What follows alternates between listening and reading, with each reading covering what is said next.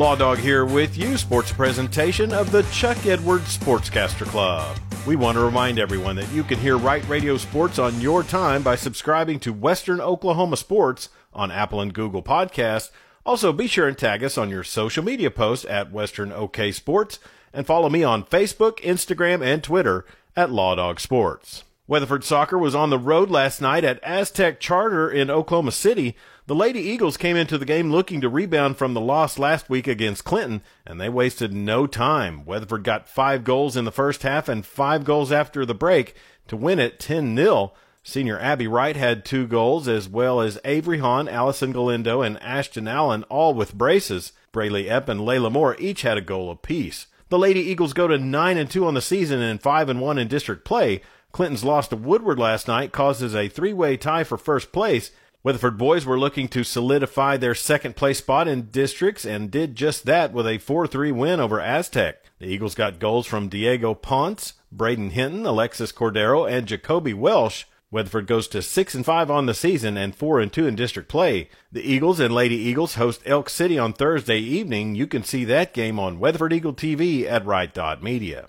Clinton Soccer was on the road to Woodward last night with both the boys and the girls teams looking to secure district titles in their final district matches. The Lady Reds would give up a goal to the Lady Boomers in the first half and trail 1-0 at the break. Woodward would then get three second half goals and defeat the Lady Reds 4-0. Clinton girls fall to 8 and 6 on the season and 6 and 1 in district play. They could end up in a three-way tie at the top of the district if Weatherford beats Elk City and Woodward beats Classen SAS on Thursday. The Clinton boys would be looking for their third district title in the last five seasons, with the 2020 season having been canceled. They would tie up the game in the first half at one apiece with an Alex Martinez penalty kick in the 19th minute. Clinton would have a player ejected in the first half and play the rest of the contest with 10 men. Austin Reynaga got a goal at the 24 minute mark of the first half to make the score 2 to 1 at the break. There would be no scores in the second half and Clinton would go on to win it 2 to 1 and finished district play a perfect 7 and 0.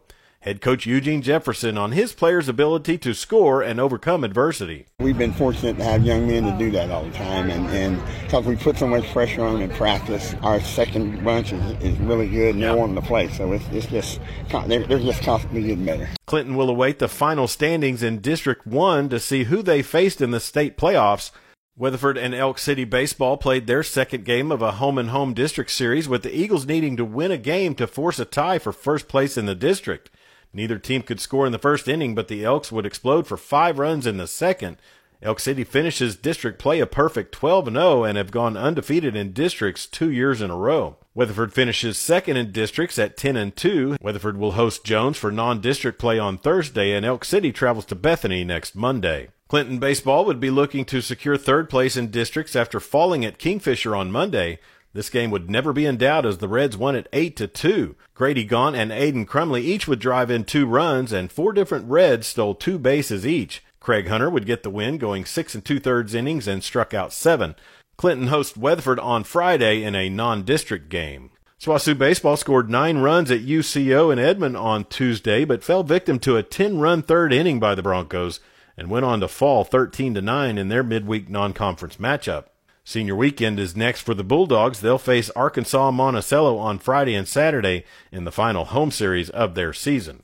And that's sports on this Wednesday. I'm Chuck Ramsey, the Law Dog. Sports presentation of the Chuck Edwards Sportscaster Club.